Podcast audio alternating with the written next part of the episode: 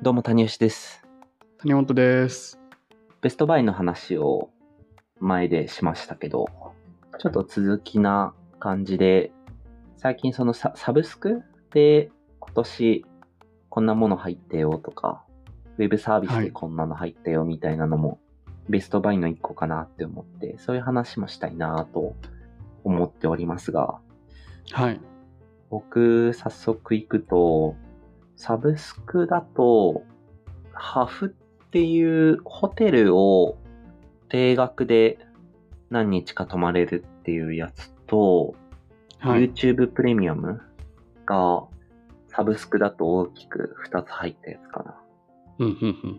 っていうので、ハフは1回解約しちゃったんだけど、YouTube プレミアムはまだ継続してる。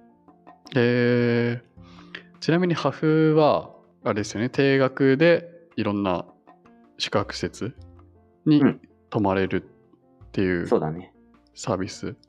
で、ハフは本拠が長崎なんですよ、実は。あ、そうなんだ。えー、あ、意外とでも知らないっすよね。知らない。その創業者が長崎出身で、で、直営のお店、カフェとコワーキングと宿泊が一緒になってるところと、宿泊拠点かな。宿泊施設じゃない、ハフが作った宿泊場所が長崎にあって、そうなんですよ。えー、だから面白い。えっと、今僕がやってる事業内容的にもすごく関わりが深いので、よく、えーハフの創業者の方とはかなり近しい。この間もみオンラインで一緒だったりとかしたりしてますよ。知らなんだ。はい。面白いね。経営者の人が、やっぱ自分で旅して暮らすっていうのをある意味体現してるというか、東京一極集中じゃないぜっていうのをちゃんと伝えてる感じがするね。ああ、そうそうそう、そうなんですよ。もともと電通の方なんですけど、その時から、まあ、その電通で担当してたし仕事柄、そういう生活になってって、まあ、それをこうサービス化したみたいな感じなるほどね。思います。うん。知らなんだ。ハフはですね、まあ、結構本当にうまくできてて、うーん。あのーコインっていう制度があるんですけど、はい。そのコインと、えっと、月にいくらかもらえて、コインが。で、うんえっと、合わせて、えっと、泊まれる泊数も決められてるっていう感じで、えっと、手持ちのコインだけだと、と結構ドミトリーみたいな部屋しか取れないんだけど、例えばそのうん。300コインとかを月にもらって、で、月に3泊だとしたら、1泊で100コイン分ずつ使ってもいいし、えっと、200を先に使って50、50とかで使ってもいいし、みたいな感じなんだけど、まあその50とかだったら、ちょっとまあ、ドミトリーみたいなところしか、あの、泊まれなくて、200とかだとちょっとリッチな部屋に泊まれるみたいな、っていうのを掛け合わせでやってて、はい。かそれがなんかすごいう、うまいなって思ったんだよね。その、要は、月いくらみたいなのが決まってる中で、こうみんながみんな豪華な部屋ばっかり泊まるやつと採算が合わなくなるから、なんかそういう風なこうビジネス的にもうまいなって思ったし、うんうん、なんかそっかそっか。だから、コインって仕組みにすることによって、そこがうまくこう、回ってるというか、そのコインの数とグレードが、部屋のグレードが、あ、そうそうそうそう。うん、ってなってて、ちょっと、俺とかは、一回そのコインが余った状態で、とりあえず1ヶ月やってみようって言って解約しちゃったから、なんかコインもう一回使いたいなって思って、もう一回再え開し、たいやなってめても持ってられるんですか？やめても持ってられ、休会してるって感じなんだよね。あ、休会みたいなな仕組みがあるんだ。そうそうそうそう。へえ。じゃあ、え、ちなみにコインは、その、有効期限があったりするんですか？あ、わかんないけど、ないと思っていた。うーん。多分ない。なるほど。そう。そういうので、まあちょっとその、なんていうの？うーん、い、いたい、ずっと居続けたいっていう仕組みを、めちゃこう、うまく設計してるのが、なんか感動する。うん。なんか、あれっすよね、その、この間ゲストに出てくれたゆかっちとかも含めて、その、まあ、多拠点ワークじゃないんだけど、ちょっとその生活のこう仕組みの中に普段の生活圏内をはら離れるみたいなのを入れ込むサービスとしていい感じみたいな。そうそうそうそうそう。うん。それがいいよね。その、ホテル暮らしずっとやるって結構大変なんだよね。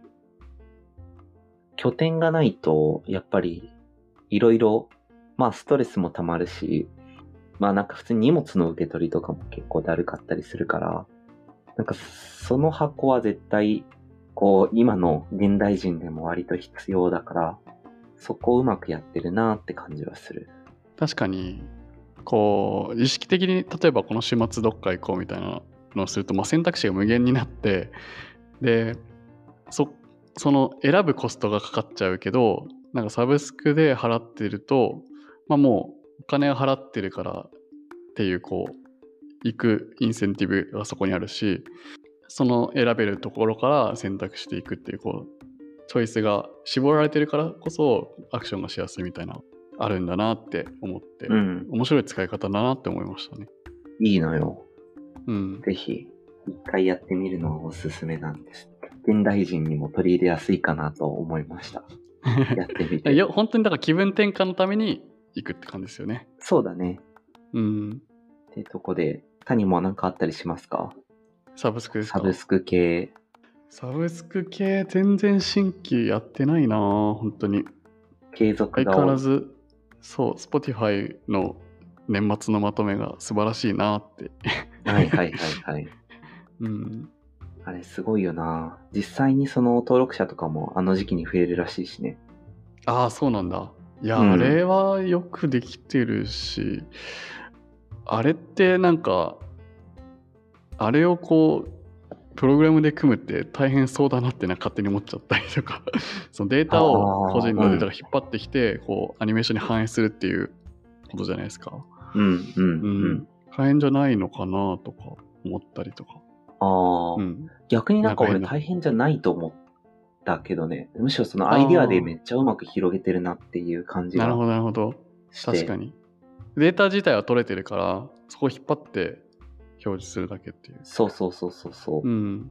そのデータのうまい使い方だなっていう感じがした。はいはいはい。うん。なんか音楽の再生回数とかって意外とこう自分の脳内とギャップがあったりとかなんか覚えてなかったりとかするっていうのはあると思ってて自分がまだこうレンタル CD ショップとかで CD を借りて PC に取り込んで iPod とかで聴いてた時に、まあ、iTunes を使うわけですけど iTunes のこうソートで再生回数とかうんやると あこの曲めっちゃ聴いてるなとかはいはい、はい。iPod 内のこう再生回数のランキングとか見れたりするの結構面白かったなってうん。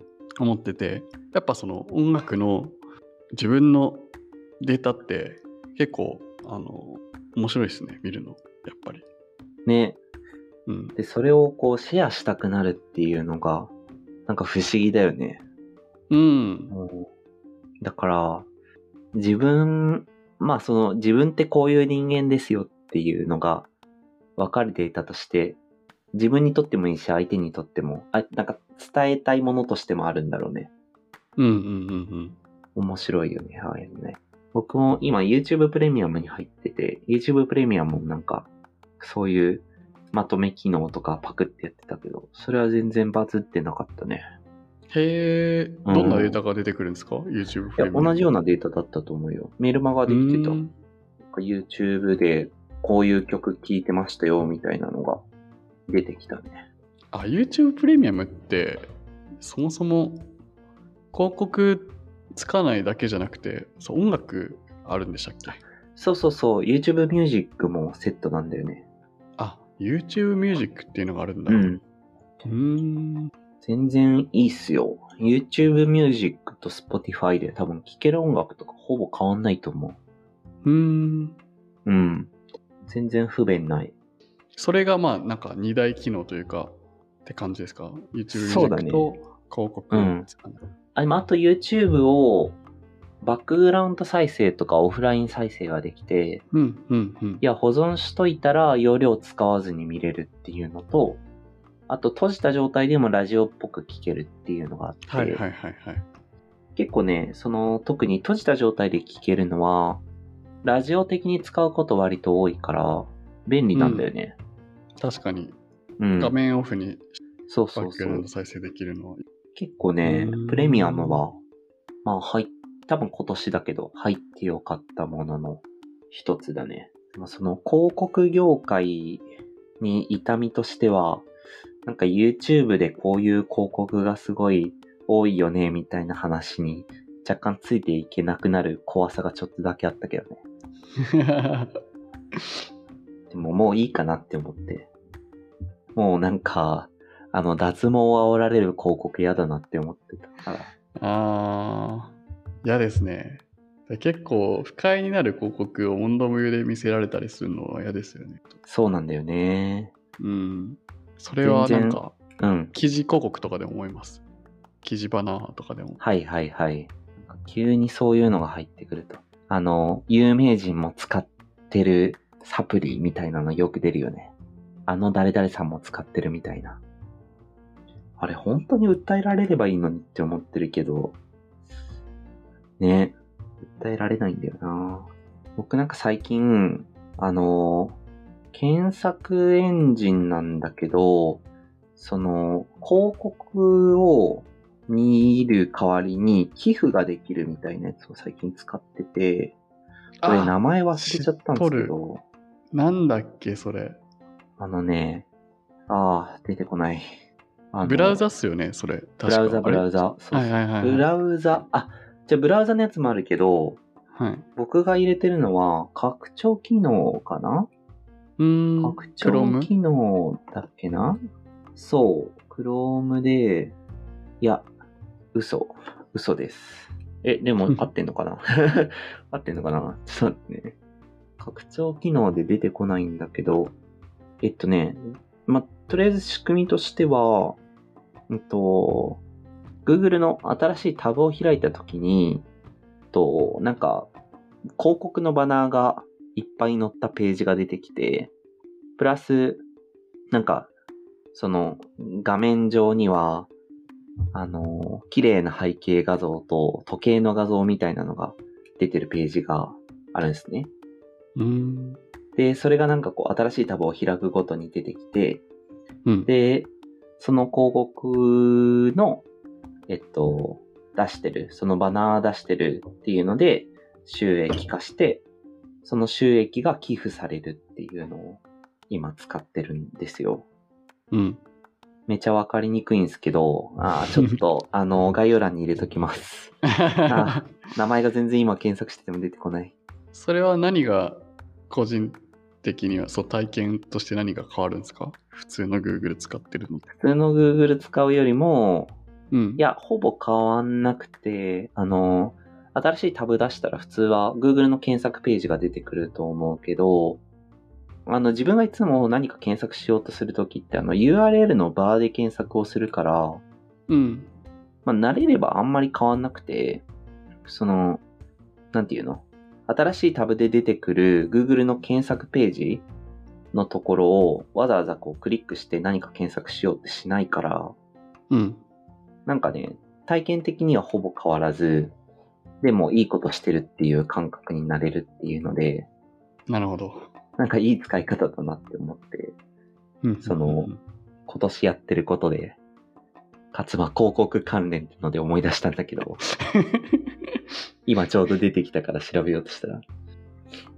あー、名前忘れちゃった。そういうね、寄付系とかあんまやってないからな、自分自身が。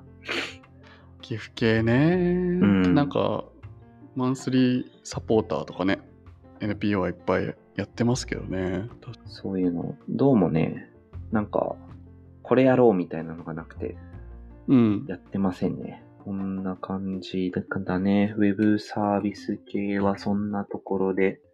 あとね、あのー最近、競馬やってて、ネット競馬。え意外ネット競馬やってるんですよ。で、ただ別になんか何万もかけてとかじゃなくて、なんでやってるかっていうと、あの、粗品いるじゃないですか、霜降り明星の。彼がずっと競馬予想してるんですよ。うんうんで、それを、で YouTube で？あ、そう、YouTube で。で、それに、こうちょっと試しに乗ってみたらどうなるのかなっていうのをずっとやってて、で、その負けた気分を味わうっていうのを、なんか。YouTuber と同じように味わいたいっていうのが、ちょっとやってみたくて、え、おもろそれ。ネット競馬やってるんですよ、最近それで。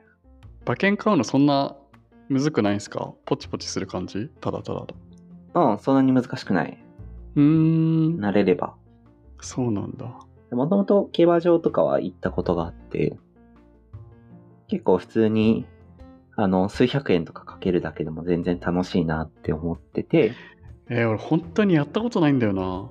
それ系。なんか、やりたく、絶対やりたくないとかじゃないんですけど、たうん単純に機会がなかった。へえ。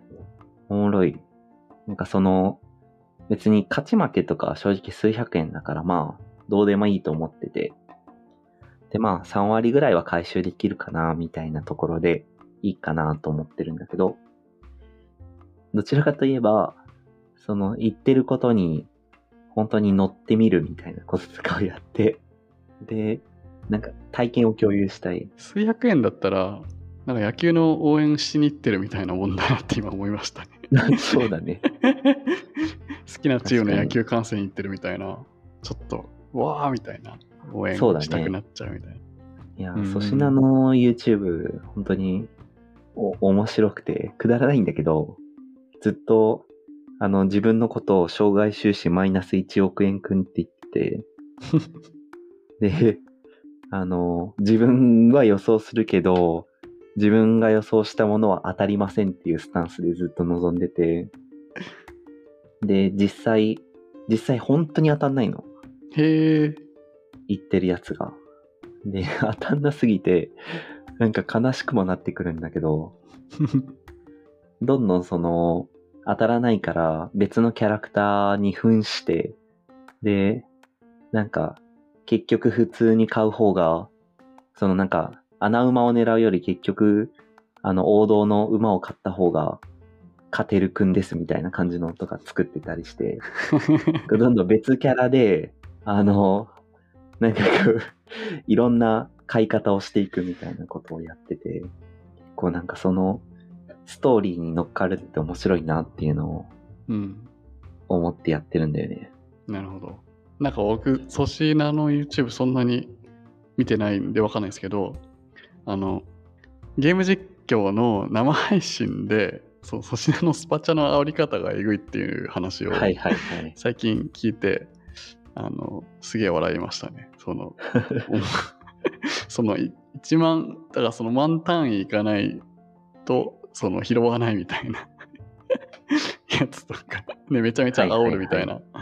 うんすげえなって。それでもうなんか、あの、みんなに受け入れられたらもう無双じゃないですか、そんな。そうだよね。うん。そうだよね。そのキャラとして認知すもうそれはでやっぱりでも粗品がそういうふうにこうギャンブル好きとかそういうお金関係はもうあのむちゃくちゃなやつっていうこうキャラ付けがちゃんとできてるからこそ成立するようなうんやり取りだなと思って、あれはね、なかなか他の人にはできないけど。スパチャとかしたことあります？いや、ないいわゆるね。生配信への投げ銭みたいな。ないね。うん。ちょっとやってみたいけどね。そういう推しができたら。うん。でもな、粗品にスパチャしてもな、なんか細客って言われるし。細客出た。細客、細客。そうそうそう。やばいけどな。でもそれを自分で切り抜きにして、自分で煽ってるからね。それへえ、がだからおもろいな。。うん。あ、自分で切り抜き上げてるんですか？そう、粗品は、だからそういう、その競馬の動画とかも全部自分でやっ作ってあげてて、それは、なんか配信、生配信はやって、切り抜きもやってんの自分で。あ、それを切り抜いてそうそうそ動画にしてる？うそうそう。なるほど。そうそうそうそう。めちゃくちゃなんかコスパいい感じだな。ほんとね。いやでも結構戦略的で、多分粗品も。うん。あの、TikTok とかもやってんだよね。で、はいはいはい。TikTok は自分が飛び跳ねるだけの動画っていうので1000万回再生されたらしくて。でもそれは TikTok のフォーマットに合わせてやってるんだよね。うんうんからそれをなんかこう、ちゃんと使い分けて、YouTube のその短い切り抜きで、まあ、ショートにした方がこう、バズるっていうのを知っててやってたりとか、なんかふ普通にうまいなっていうのは思う。うん。なんかこれは別、別の回で話したいんですけど、その YouTube におけるその切り抜き動画というい一ジャンルについて、なんか興味深いなと思ってて。はいはいはい。わかるなん。うん。それがコンテンツ、一カテゴリーとしてなんかもうあるじゃないですか。切り抜きみたいな。うんうん。またどっかで話したいと思います。話そう。はい。